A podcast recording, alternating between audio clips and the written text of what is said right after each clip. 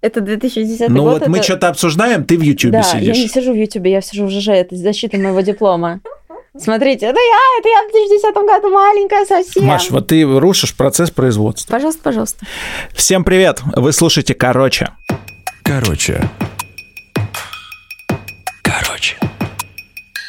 С вами Павел Осовцов и Мария Командная. Каждую неделю мы разбираемся в бесконечном потоке новостей и повестки нового времени. Приглашаем в подкаст героев, которые лучше других понимают, что происходит на самом деле. В этом выпуске мы решили разобраться, почему наше общество вдруг стало таким агрессивным. Это произошло не сегодня и не вчера, гораздо раньше. Да я вообще сомневаюсь, что когда-либо было по-другому. Но тем не менее, именно сейчас агрессия достигла своего пика. Достаточно посмотреть на комментарии в соцсетях, где все друг друга ненавидят и чуть ли не желают смерти смерти, или на действия полиции, от жестокости которой в последние недели хочется плакать.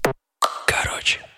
Я тут зашел в комментарии к одному популярному блогеру. Я поподробнее расскажу об этом в подкасте. Но, Маш, пожелание смерти – это самое тонкое и интеллигентское, что я прочитал в комментариях. Мы решили разобраться в теме агрессии с разных сторон, рассмотреть ее получше – и для этого позвали в подкаст, не побоюсь этого слова, главного специалиста по агрессии в России Сергея Николаевича Яниколопова, доцентра кафедры нейро- и патопсихологии факультета психологии МГУ. Вместе с ним будем разбираться в том, что происходит сейчас в нашем обществе между людьми, в том числе и в комментариях в соцсетях. Я вообще считаю, что в нашем обществе не выработан язык, на котором люди разных взглядов могли бы говорить друг с другом. Если ты за Путина, ты не будешь слушать тех, кто выступает против против приговора Навальному. И наоборот, ты сразу начнешь поливать своего оппонента грязью. Простите за обобщение, но реально, почти всегда это так. И это еще и касается разговора младшего поколения со старшим. Я смотрю YouTube, а тебе телек льет пропаганду в уши. Пошел ты! Да, это касается учителей, учеников, да вообще всех нас. Но перед тем, как мы начнем обсуждение нашей темы друг с другом и с психологом Сергеем Яниколоповым, мы хотим порекомендовать вам подкаст. Короче. Это подкаст Кати Штерн, стилиста и журналиста. Он называется «Мышьяк и кружева». Катя в своем подкасте пытается найти логику в мировом гардеробе. Даже если вам не интересна мода, «Мышьяк и кружева» может вам понравиться, потому что он не про «снимите и наденьте», это вообще-то не очень интересно, а про историю одежды, глубокую и захватывающую. Кате интересно все. Зачем в 2021 году на одежду налепили столько карманов? Почему в пандемию девушки надели мужские боксеры и как подруге Пикассо удалось сделать карьеру военкора в журнале Vogue? Здравствуйте, дорогие друзья! С вами Катя Штерн, журналист и стилист, и это подкаст «Мышьяк и кружева». Слушайте подкаст «Мышьяк и кружева» на всех платформах. Ссылка на подкаст в описании выпуска. Всем привет! Я Нина, звукорежиссер подкаста «Короче». А Совцов доставучий заставил записать меня дисклеймер о том, что Маша и Паша сначала поговорили с Сергеем Николаевичем, а потом обсудили тему друг с другом. И монтаж построен так, что их разговор вплетен в разговор с Сергеем. Я уверена, что вы все и так поймете, но Паша волнуется за качество нашего подкаста. И, как я уже сказала, он Осовцов доставучий и еще фейсбучный чер. Короче. Я никогда такого уровня агрессии, поляризации общества, как сегодня, не видел. И это стало особенно заметно после возвращения из суда над Алексеем Навальным. Как вы считаете, подобный всплеск агрессии о каких процессах в обществе свидетельствует? если мы говорим вот об этой накаленной обстановке, которая действительно есть, она существует в социальных сетях в первую очередь. А во вторую, я сейчас не про митинги говорю, а вот про реальное существование. Большая часть, например, половина населения страны, вообще говоря, про это не думает. Их волнует больше какая-нибудь ситуация с пожаром, с ДТП, ну вот с реальной жизнью. Вы же понимаете, что не может быть, чтобы в обществе всех так волновала политика. Скажите, а почему тогда в комментариях именно мы можем наблюдать такую агрессию, такую поляризацию общества? С чем это связано?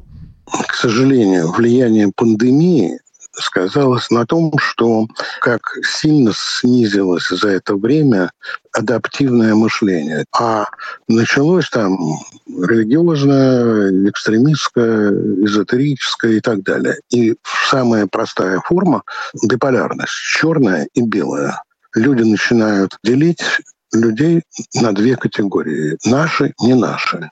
И понятно, что возникает поляризация. Поляризация в таких ситуациях ведет к более агрессивным формам проявления. За все эти месяцы мы видим, что там люди бьют друг друга в магазине, в автобусе, э, носят маску, не носят маску, нарушил социальную дистанцию, не нарушил. Вообще говоря, в нормальной жизни так вести себя нельзя. Можно сделать замечание, но никак не бить человека сразу.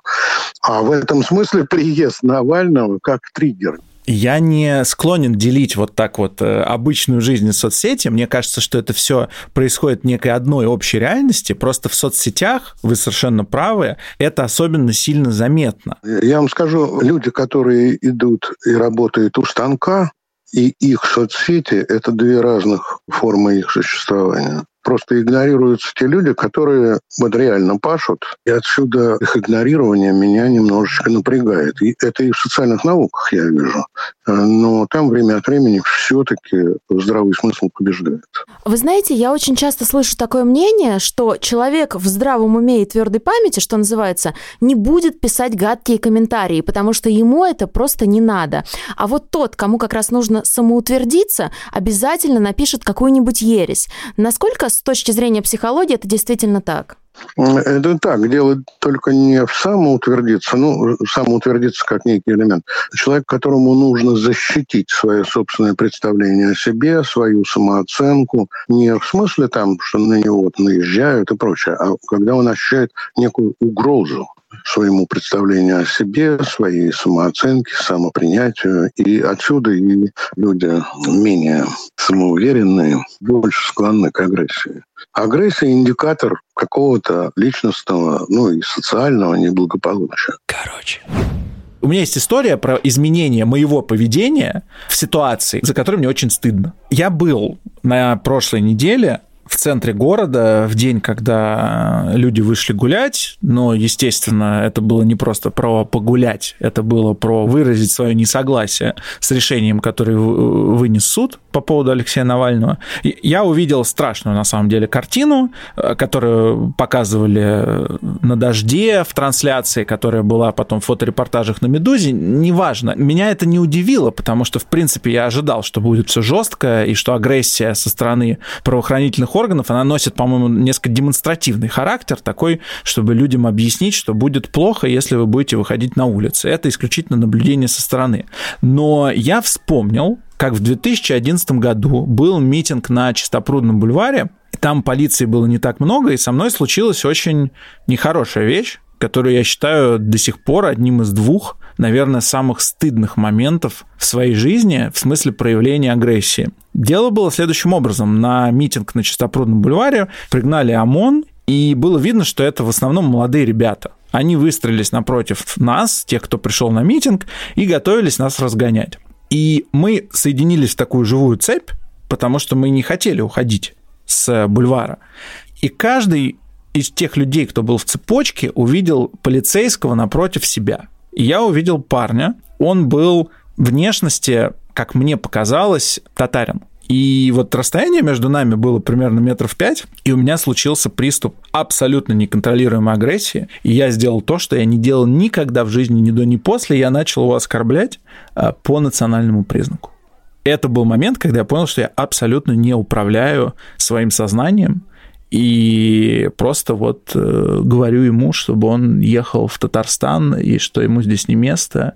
И оскорбляю его не за то, что он хочет меня ударить дубинкой, а именно по национальному признаку. Ты вел себя как первобытный, что ли, человек? Абсолютно. Что у тебя включились какие-то инстинкты, Да. которые не включаются в обычной жизни. Может быть, э, инстинкт выживания, инстинкт самосохранения. И поэтому твое поведение было таким неприемлемым. Я хотел в этот момент оскорбить его максимально жестко в своем собственном понимании жесткости оскорбления. То есть для меня самое жесткое оскорбление – это когда меня оскорбляют по национальному признаку, и вдруг он нас слушает. Я перед вами извиняюсь. Я хотел тому человеку, нанести максимальный какой-то урон, который словами можно нанести. И мне кажется, что то, что мы сейчас имеем в соцсетях, то, что мы имеем, э, в принципе, в коммуникации людей друг с другом, это нечто вот похожее на это. Люди просто не контролируют то, что они говорят вообще. Короче. Каким образом можно в социальных сетях найти нормальную форму общения друг с другом? Потому что за час до записи подкаста я увидел пост у Сергея Минаева, в котором он поздравлял Константина Эрнста с днем рождения и анонсировал свое с ним интервью. Хотя я часто просто скроллю ленту, тут я почему-то решил зайти э, в комментарии к этому посту. Я увидел там настоящий холивар на тему того, что Константин Эрнст – это Соловьев, что как можно делать с ним интервью, что следующее, видимо, интервью будет с Маргаритой Симонян. Ну, то есть дикий хейт в сторону Минаева за то, что он сделал это интервью. Я сейчас не говорю о том, как я отношусь к Эрнсту и э, вообще не обсуждаю его фигуру. Я написал комментарий о том, что если Сергей Минаев делает с кем-то интервью, то это не значит, что он полностью разделяет его взгляды, что он совсем согласен ну, в общем, как-то попытался призвать людей, как мне кажется, к какому-то адекватному диалогу. На что я получил реакцию э, совершенно неожиданную для меня. Мне одна девушка написала о том, а если бы вам предложили интервью с Гитлером, вы бы согласились? Мне кажется, что это какой-то очень странный подход. Ну, вы знаете, э, я готов вас успокоить. В конце 80-х годов в Москву приезжали суперзвезды мировой психотерапии Виктор Франкл, Карл Роджерс, то есть просто действительно небожители. И были страшно удивлены, потому что ни в одной стране мира им не задавали вопроса, стали бы они заниматься психотерапией Гитлера это какая-то, видимо, наша национальная особенность. Такая, знаете, вот экстремальная фигура, на которой проверяется. И многие были разочарованы, потому что оба ответили, что безусловно, потому что вполне вероятно, что если бы кто-то занимался психотерапией Гитлера, Гитлер уже не был бы тем, что он из себя представляет. Э, но это их ответы. Вы, в принципе, получили э, вопрос вполне даже, я бы сказал, корректный. Это уже выдает вашу обидчивость. Может быть, вполне.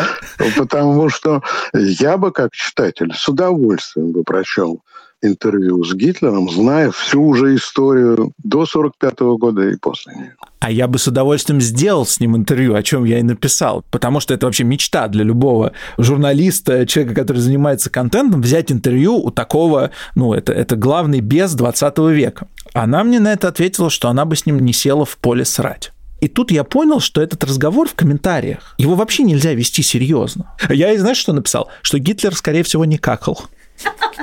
Ну, то есть люди просто хотят высказать свою точку зрения. Они совершенно никого не слушают. Им вообще плевать, что ты им отвечаешь. Они просто работают на режим монолога. То есть вроде это разговор по форме, но на самом деле это не разговор. С тобой никто не разговаривает. Этот вопрос, он не вопрос, он утверждение.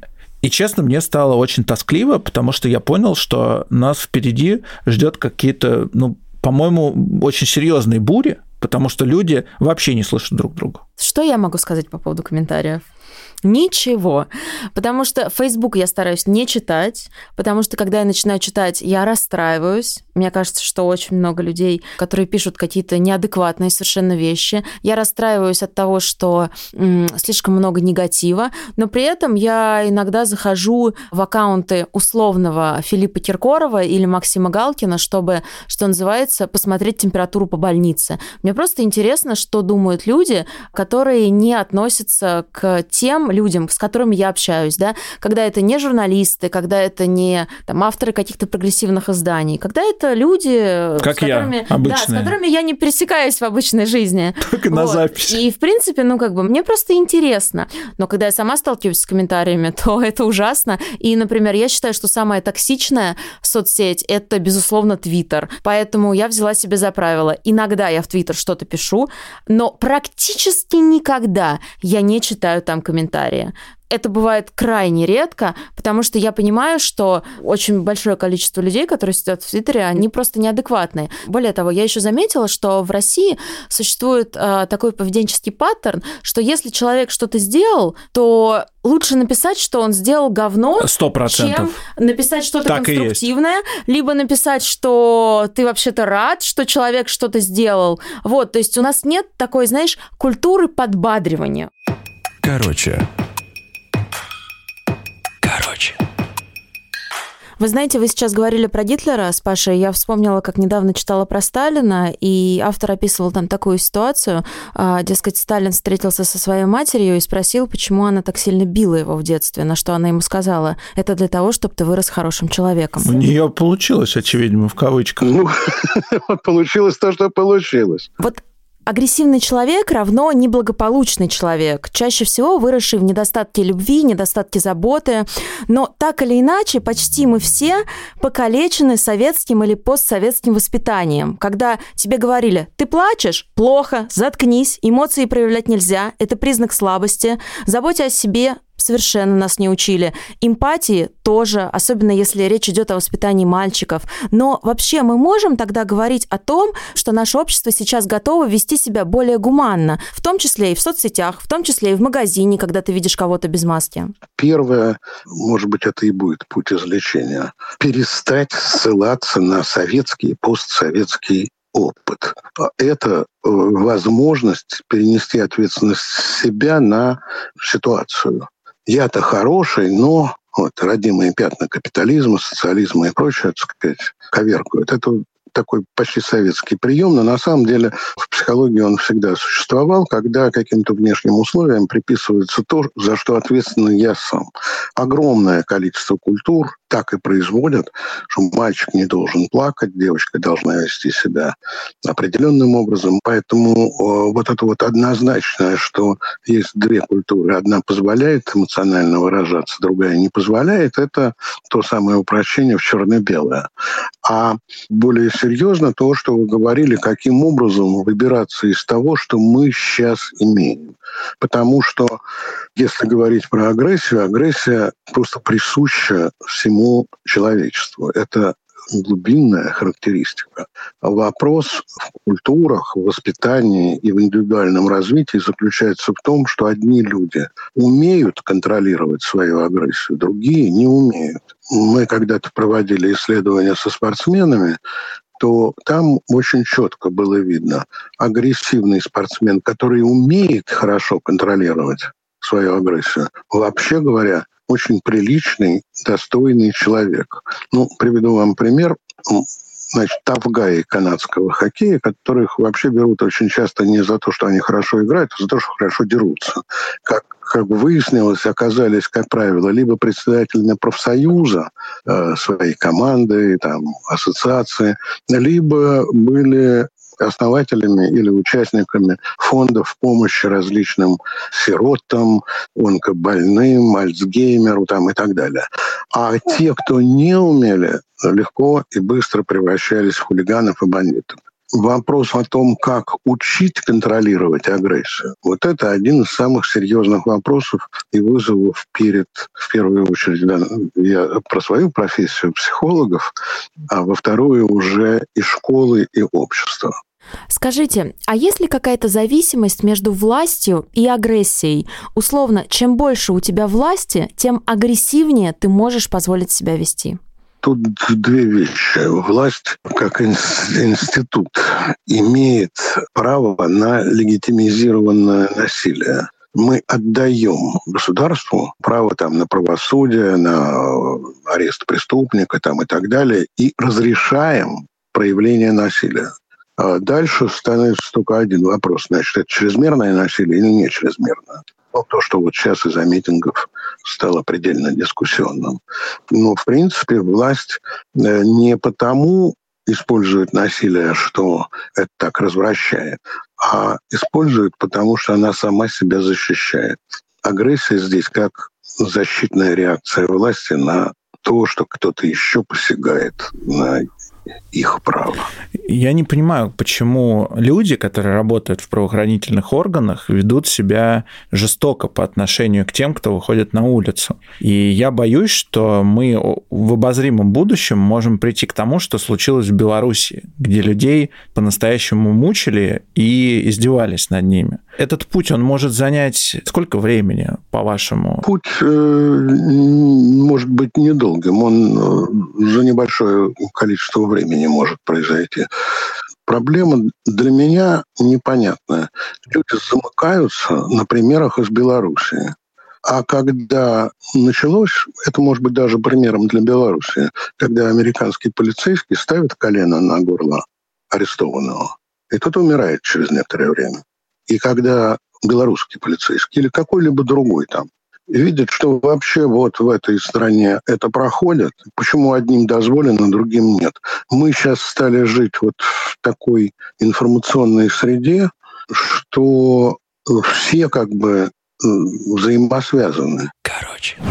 Когда я был в центре города, я видел там полицейских, которые с размаха, вот такого, знаешь, вот размах на рубль, что называется, он бьет этой дубиной резиновой человека, которому едва исполнилось 18 лет. Это я тоже не понимаю. Но ты знаешь, меня другое здесь удивляет. Я помню очень хорошо чемпионат мира по футболу 2018 года.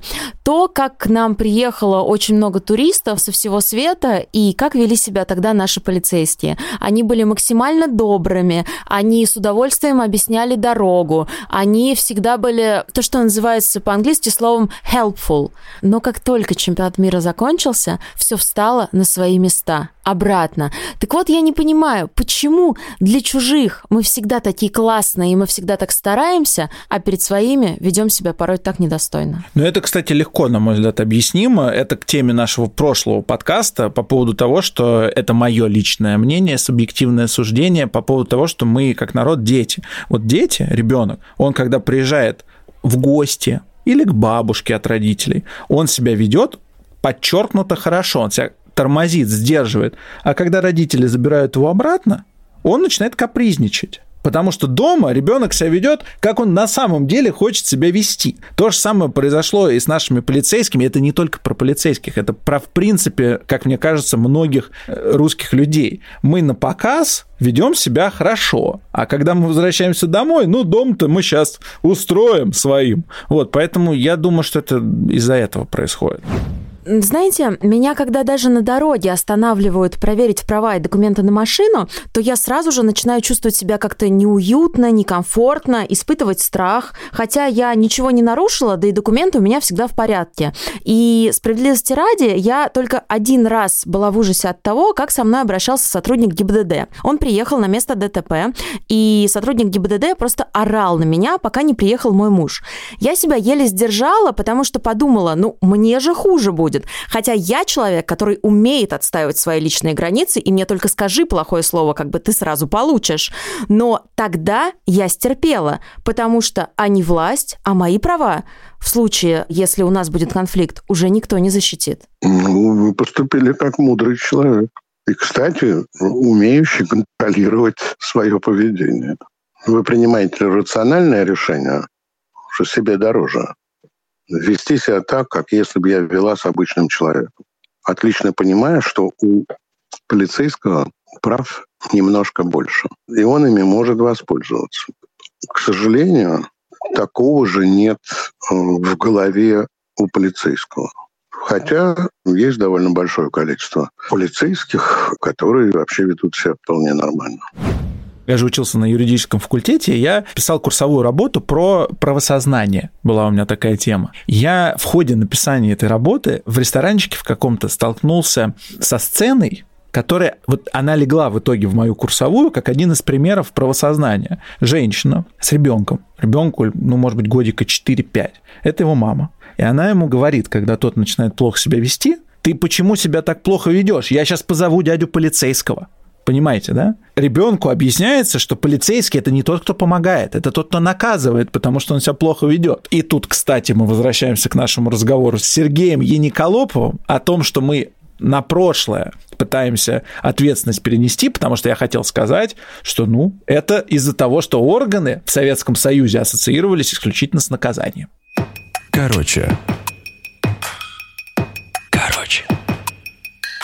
Вообще, если обобщать, да, то, что мы сегодня обсуждаем, то глобальная проблема, на мой взгляд, я не говорила в самом начале, это то, что в нашем обществе нет языка, на котором бы люди разных взглядов могли говорить друг с другом. Но на самом деле эта проблема гораздо шире. Вот взять хотя бы учителей, да? То есть сегодня ты рассказываешь детям о том, какой прекрасный Александр Сергеевич Пушкин и как его гнобили в царской России и отправляли его в ссылки, и приводили в пример стихотворение к Чаадаеву, которое в последние недели вспоминают очень-очень часто. Любви, надежды, тихой славы. Недолго тешил тешил нас нас обман. обман. Вот это вот все, да. Товарищ верь. Та- Товарищ верь, Зайдет она. она, звезда До пленительного счастья. счастья. Но у тебя она уже взошла. Ты же Россия напротив меня Россия сидишь, Паша. вспрянет ото сна, я вижу звезду перед собой, и ничего от самовластия не денется. Это уже 200 лет мантра. Да, но при этом эти же учителя говорят э, своим ученикам, что нельзя высказывать свою точку зрения, что точка зрения не может быть отличной от, э, так скажем, генеральной линии. А у тебя вот- бывало такое в школе? Да нет, если честно, нет, потому что я училась в школе, я окончила школу в 2005 году. Тогда а, повестка была совершенно другая. Мне кажется, что тогда политики, в принципе, в школах не было. Мало было. Ну, на прошлой неделе, конечно, произошла эта история э, в школе. В каком городе, где девушка... А, я понимаю, о чем ты. Это Пермь, это краевой, по-моему, техникум.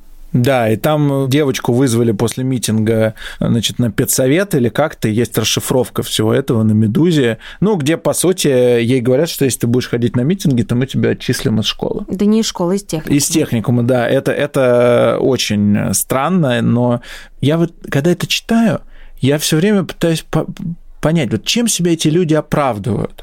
Ну, то есть, вот, которые ей говорят, что мы тебя выгоним, отчислим.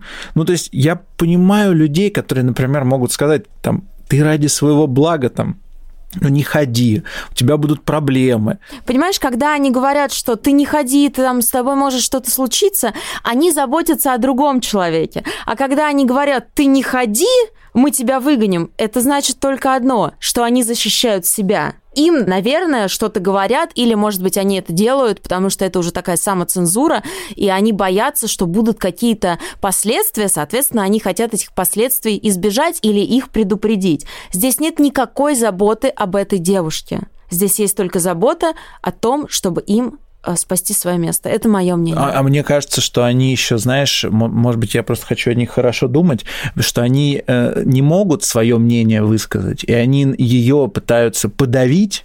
И, ну, знаешь, получается, что вот эта агрессия, которая в них есть по отношению к ситуации, что они не могут ничего сказать, они пытаются, ну, в общем, другому человеку сделать плохо и эту агрессию как бы выплеснуть.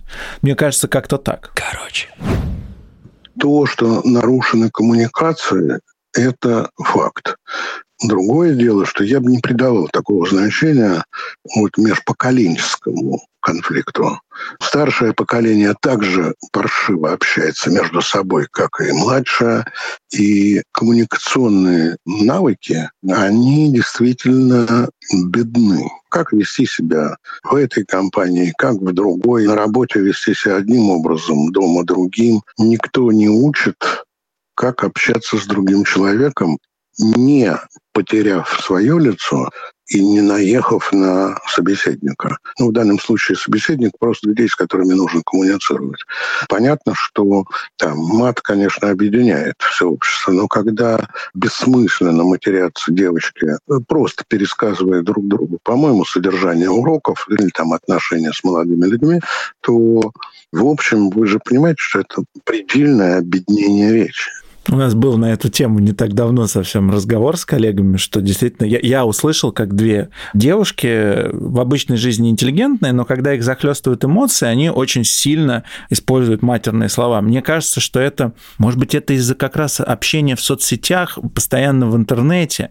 Вот это как-то накладывает. Потому что у меня нет другого объяснения. А, может быть, когда у человека вдруг выясняется, что он никогда в жизни не может, э, не проходил э, того важного момента, как выражать свои эмоции возбуждения э, словами. Как ваши девушки в спокойном состоянии излагает все нормально, на великом и могучем, а когда хоть какое-то возбуждение, то начинается переход на ненормативную лексику.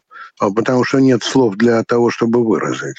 Мне даже уже слово «прикольно» стало нравиться, потому что оно, по крайней мере, не такое экспрессивное. Прикольно, клево, хорошие слова, обычные. За словом «прикольно» стоит очень много чего. Почему это, вообще говоря, прикольно, хотелось бы знать. Я готов разделить ваш восторг, но хотелось бы знать, от чего. А по-вашему, что стоит за прикольно? Все, что угодно. Но мне кажется, прикольно – это хорошо и немного смешно. Я бы добавил слово «это, это еще и забавно». А, так что там много всяких слов. Знаете, так же, как э, когда рассказывают анекдот, есть люди, которые его не понимают, им нужно пересказать. Вот когда появляются люди, которые не понимают, что вы слово «прикольно» вставляете, что это еще немного смешно, то вы должны объяснить собеседнику, а что вам смешно? Прикольно. Если можете объяснить, то да. А когда, э, значит, э, некоторые слова становятся просто как э, словами-связками или пау- слова, которые паузы там, ну, раньше там было э, мэ, там, ну, когда человек там, протягивает, бы. то как бы, короче, короче, теряет свой смысл, означающий, что это очень коротко. А короче, это просто вставляется в любое место. Именно поэтому мы назвали так наш подкаст, Сергей. Короче. Ну, вот, ну, Хотя я, видите, какой долгий я разговор. именно поэтому э, и подвел вас к этому замечательному слову. Потому что когда-то я на экзамене сказал, что, девочки, я, я не люблю некоторых слов, и вот слово «короче» меня раздражает.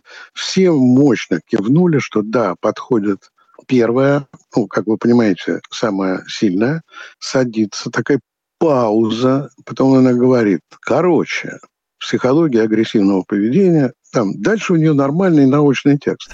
Но что творилось с группой, Значит, ну, потом я, правда, взял часть вины на себя, потому что это, знаете, как э, когда вас предупреждают, что никогда не говорите этого слова, там, или не думаете о зеленой обезьяне знаменитой, то, конечно, тут же возникает и зеленая обезьяна, и эти слова начинают вылезать. То есть, если я вас не предупредил, что материться нельзя, вы вдруг начинаете мне очень красиво излагать все те же вопросы, которые мы обсуждаем, матом. И может получиться очень даже хорошо, как у Юза Олешковского. Сергей, очень важный сейчас способ коммуникации молодежи, и, кстати, не только, это мемы. Любая громкая ситуация, в том числе и политическая, рождает множество мемов. А как вы к ним относитесь? И действительно ли мемы, вообще, почему они стали такими популярными? Тут э, несколько вещей. Одна – это то, что отмечают очень многие психологи, что во многом это связано с э, компьютерным э, взаимодействием. Многие подрастающие молодые люди, и молодые, в данном случае, так сказать, и к 30, не переносят или не, не удерживают свое внимание на длинных текстах и длинных карикатурах. То есть вот то, что для психологов очень оказалось грустным, картинки Битструпа э, воспринимаются примерно как какая-нибудь Анна Каренина или «Война и мир». Картинки Битструпа – это карикатуры, смешные зарисовки с сюжетом. Как комикс, только без текста. Мем в этом смысле очень короткая, четкая, емкая реакция. И кроме того, э, у мема есть еще одно тоже важное свойство, он очень демократизирует общение или реакцию. То, что там написать какой-нибудь э, фильетон там, или рассказать какую-нибудь историю, которая будет реакцией на то, что происходит, это длинно и аристократично. Ну, в том смысле, что для этого нужно еще и интеллект иметь. А мем э, легко сделать, э, особенно теперь в условиях компьютерной графики или там компьютерного зависимости можно перенести картинку, сделать какую-то свою подпись, и вот вам уже и мы. Знаете, мы как-то так обозначили, что коммуникация в нашем обществе страдает, что э, многие люди просто не знают, как общаться друг с другом, не знают, как э, выражать свою точку зрения, но очень часто ты пытаешься как-то ее выразить, но, Сергей, тебя просто не слушают. Вот что делать в таких ситуациях? Ну, самый простой совет – развернуться и уйти. Ищите друзей, которые вас слушают. Второе, по Жванецкому, что-то надо делать в консерватории. И в школе, и в вузах людей нужно учить слушать. Потому что, к сожалению, вот последние там десятилетия привели к тому, что есть только мое мнение и больше ничего. последнее могу сказать. Мы исследовали авторитарность, то есть такую вот, чтобы люди все подчинялись. У студентов педвузов с первого к пятому к выпуску они становятся предельно авторитарными. То есть в школе вот эта демократизация школы или учителей, которые будут слушать школьника и будут вникать, что он что-то интересное может говорить, уменьшается. Надо что-то делать вот на входе. И никто не знает, что именно, да? Если вы не ставите такой задачи, то никто думать не будет. К сожалению, если задачу поставят, то появится огромное количество конъюнктурщиков и тоже испортят задачу. То есть тут какой-то такой порочный круг немного. Но кроме того, чтобы уметь доносить свою мысль, нужно еще, чтобы были люди, которые понимают, что вашу мысль нужно выслушать, понять и обдумать. Был такой очень древний эксперимент, когда в клинике э, главврач проходил по отделению и говорил, мы вас скоро выпишем, а потом к каждому из этих больных подходили психологи и спрашивали, что вам сказал главврач. Вот некоторые пытались их отодвинуть, что меня сейчас выписывают, извините, я спешу. А несколько человек сказало, что он только что сказал, что ты никогда отсюда не выйдешь. Да вы что?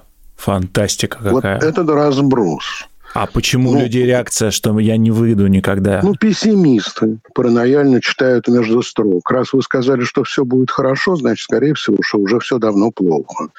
Но был другой эксперимент, когда молодая женщина, значит, э, приходит на вечеринку и всем, ну, в отдельности, так сказать, но, но всем сообщает, что, идя сюда, я только что убила своего мужа. А в ответ она слышала, ой, как здорово, как замечательно. Прикольно. Как удалось. Э, именно что прикольно.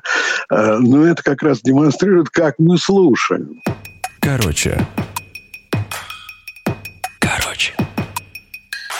Сергей, а как вы считаете, почему вот этой агрессии очень много именно когда разговор заходит о политике. Потому что даже я, ну, довольно спокойный и миролюбивый человек, но если я с чем-то не согласна а, с тем мнением, которое выражают мои друзья, то я могу начинать орать, я могу становиться, ну, очень агрессивной, а, потому что мне кажется, что другой человек не прав и не понимает элементарных вещей.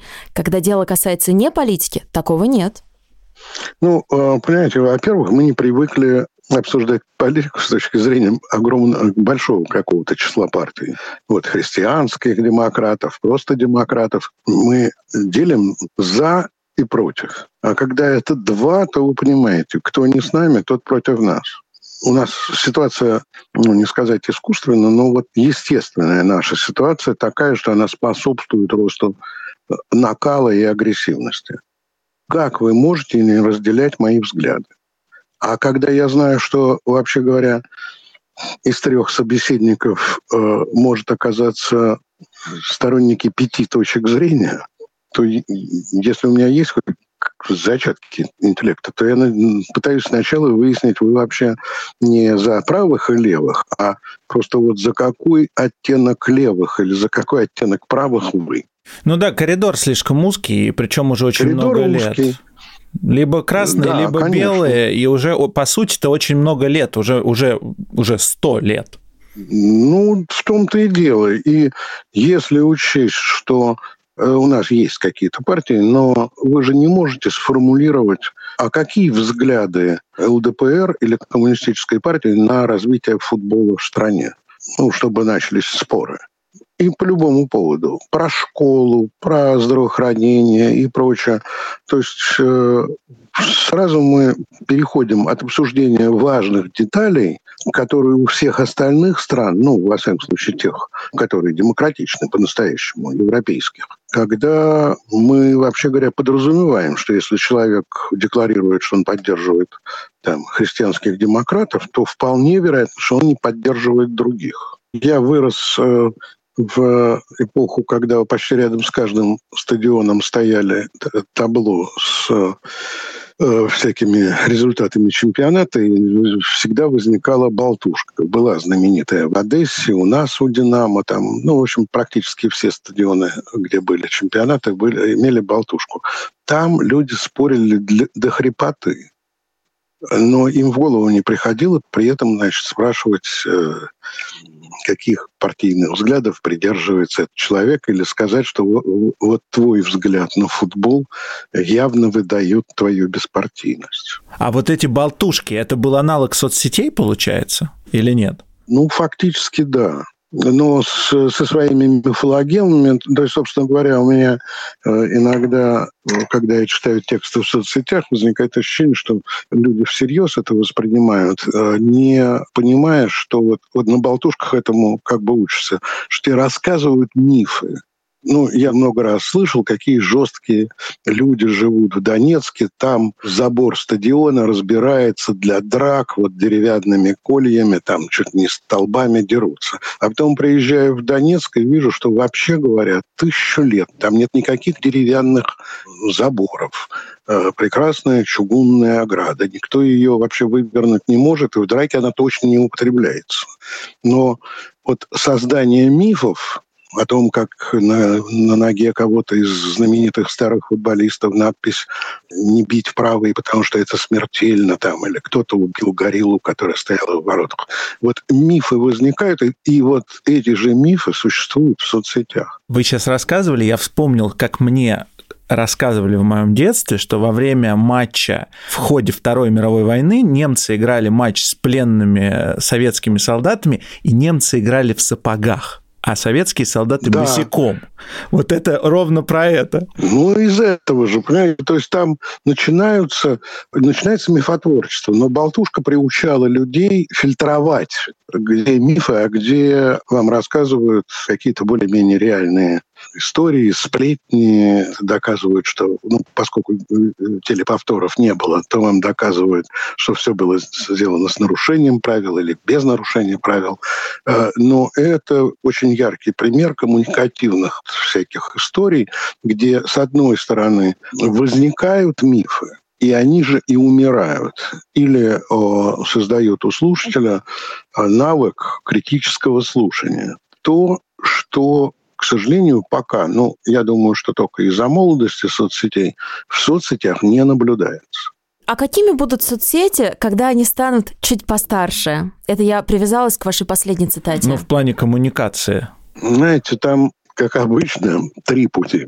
Один останется таким же, как сейчас, а, но это не путь, а просто стоянка. А два, один, который мне хотелось бы, они будут примерно такими же, как общение в офлайн, со всеми правилами поведения, а, с уважением к собеседнику. А другой путь без уважения к собеседнику, и это будет такое пространство возможности ругаться и проявлять самые свои негативные э, черты характера э, спокойно, потому что соцсеть создает ощущение анонимности. То, что можно сделать анонимно, снижает, во всяком случае, влияние социальных навыков. А офлайн э, вы отлично понимаете, что если человек сильнее вас, то вряд ли вы будете ему хамить. Просто потому, что можете огрести, поэтому слова будете выбирать. А в соцсети этого не учитывается и можно спокойно. Ну, единственное, что, конечно, нельзя материть Цукерберга он вас просто отключит. Короче. Короче. Ну вот и все. Это был подкаст «Короче». Я хочу вам напомнить только о том, что если вы еще не поставили нам оценку в Apple подкастах, то поставьте. Не, если вы еще не подписались на нас в Яндекс Музыке, то подпишитесь. А главное, в описании к этому выпуску есть ссылка на наш телеграм-канал, где мы публикуем секретные выпуски и проводим опросы. Таким образом, вы можете нам давать обратную связь и влиять на темы следующих выпусков. Интересно, что за секретные выпуски мы там публикуем. Мне, что ли, подписаться? А ты зайди, проверь, может, что-нибудь, может быть, услышишь что-нибудь новое от себя. Всем пока. Пока. Короче.